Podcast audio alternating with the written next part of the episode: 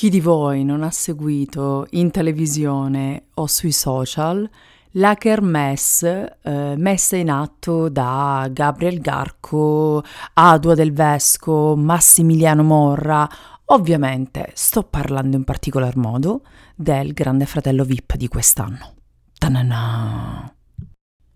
A proposito di reality, ho quasi abbandonato del tutto Temptation Island perché lo trovo estremamente noioso e ripetitivo e mi dà parecchio fastidio anche vedere la posizione costante di tutte queste donne che di solito hanno eh, appunto una posizione inferiore economica, sociale rispetto all'uomo e, che sembra trovino solamente davanti alla, alle telecamere la forza di reagire per poi tornare sempre con quello che dicono le tratti male.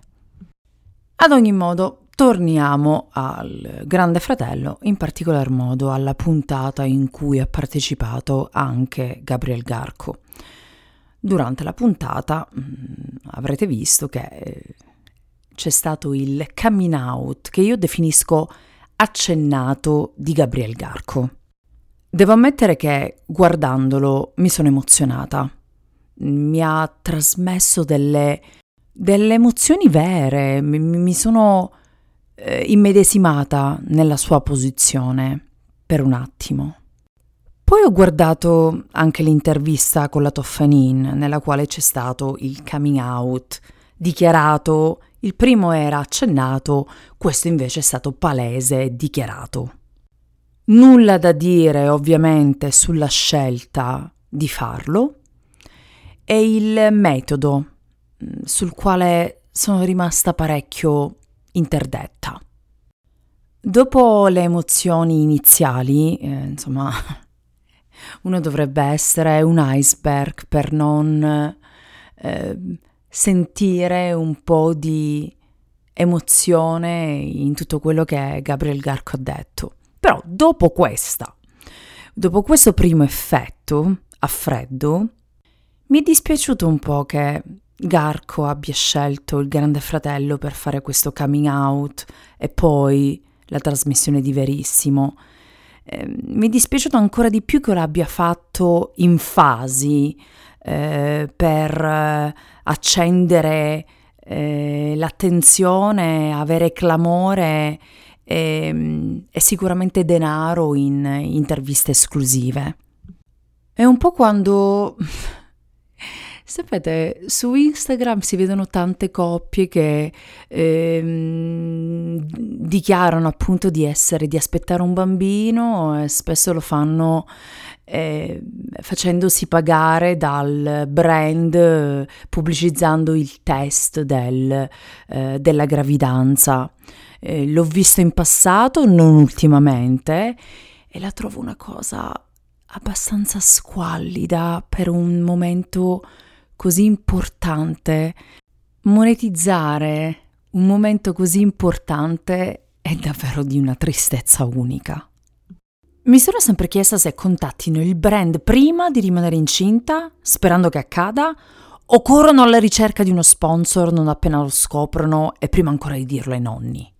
E ancora di più quando si parla della vita di una persona che per decenni ha nascosto Tanti dicono che sì, si sapeva, non si sapeva, ma ovviamente non ha condotto una vita, la vita che avrebbe voluto. Eh, ho ascoltato bene l'intervista che ha rilasciato eh, alla Toffanin. E quindi mh, mm, monetizzare, fare dei soldi su mm, una cosa che sicuramente ha avuto un peso enorme, ha creato delle sofferenze enormi per questa persona. Uh, l'ho trovato abbastanza triste, anche questo, forse ancora di più della, del test di gravidanza.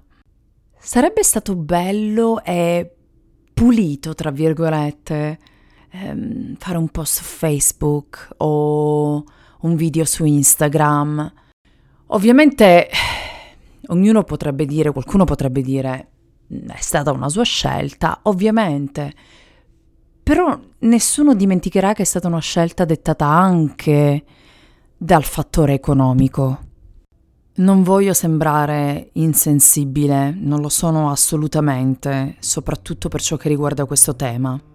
In realtà ho pensato proprio a quei ragazzi e a quelle ragazze che ogni giorno devono vivere con il timore di comunicarlo alle loro famiglie, spesso devono vomitare questa verità e, ehm, e vedere qualcuno che lo ha fatto con grandissima sofferenza, ma tra una pausa televisiva e l'altra, credo che abbia un po' svilito il significato che avrebbe potuto avere. Intorno al coming out di Garco ci sono state anche tutte queste um, storie e storielle, eh, in particolar modo sto parlando di Adua del Vesco, che guarda caso ho scoperto che mi segue su Instagram, io non la conoscevo, però è siciliana come me, bellissima ragazza, e Massimiliano Morra. Mm, e poi insomma tutte queste storie eh, tra Adu e Gabriel, i fidanzamenti finti tra Massimiliano e Adua, Gabriel, Eva Grimaldi, Massimiliano e la bionda fidanzata, insomma intrighi che neanche la miglior telenovela sudamericana avrebbe potuto inventarsi. Si è scoperto un giro di storie inventate, tradimenti, liti, per creare mh, gossip e tanta fuffa intorno a tutti questi attori. Non ho mai guardato un, una serie televisiva di Garco o dell'Arcuri o uh, di Adua o Massimiliano Morra, nella maniera più assoluta.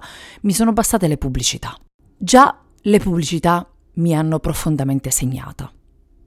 E mi sono resa conto che la vera ragione di tutte queste montature, amori inventati, eh, tradimenti, è una sola, la mancanza di sostanza da parte di tutti i protagonisti di queste storie, ma soprattutto la mancanza di talento. Tutte queste persone, incluso Garco, hanno sempre puntato sulla bellezza, e, ehm, e non c'è nulla di male, assolutamente no.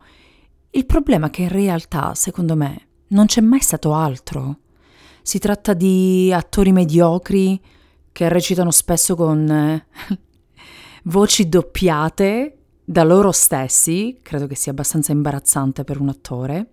E quindi i loro agenti, i loro assistenti, i loro amici, i loro confidenti eh, hanno suggerito di creare tutta questa fuffa che alla fine si è rivelata solamente fuffa perché di sostanza non c'è niente. Mi è dispiaciuto che Gabriel Garco abbia parlato del fatto che se avesse dichiarato la sua omosessualità non avrebbe lavorato, non avrebbe fatto l'attore e probabilmente ha detto anche adesso parlando del futuro, forse cercando un lavoro e magari sfruttando questo momento, ha detto, beh, insomma, se, se, non mi dovesse arrivare nulla, sarà sicuramente perché appunto ho dichiarato di essere gay. Purtroppo non voglio ribadire quello che ho già detto, ma secondo me la verità è questa. Non è il fatto che Gabriel Garco non abbia avuto magari dei ruoli importanti o non abbia avuto il successo che avrebbe meritato perché gay o perché la gente pensava che potesse essere gay o adesso non lavorerà più. Io credo che si tratta di una persona, sicuramente un bravissimo ragazzo, ma non un attore di talento. Io non credo che lui possa dire che essere attore ed essere gay siano due cose che non possono coesistere. Vorrei ricordare a tutti quei ragazzi e quelle ragazze che stanno ascoltando questo podcast e pensano che se io dovessi dire o dichiarare di essere quello che sono, probabilmente non potrei fare mai l'attore. In realtà ci sono tantissimi attori, bravissimi attori, eh, dichiaratamente gay o lesbiche, che continuano ad avere ruoli non da gay e non da lesbiche.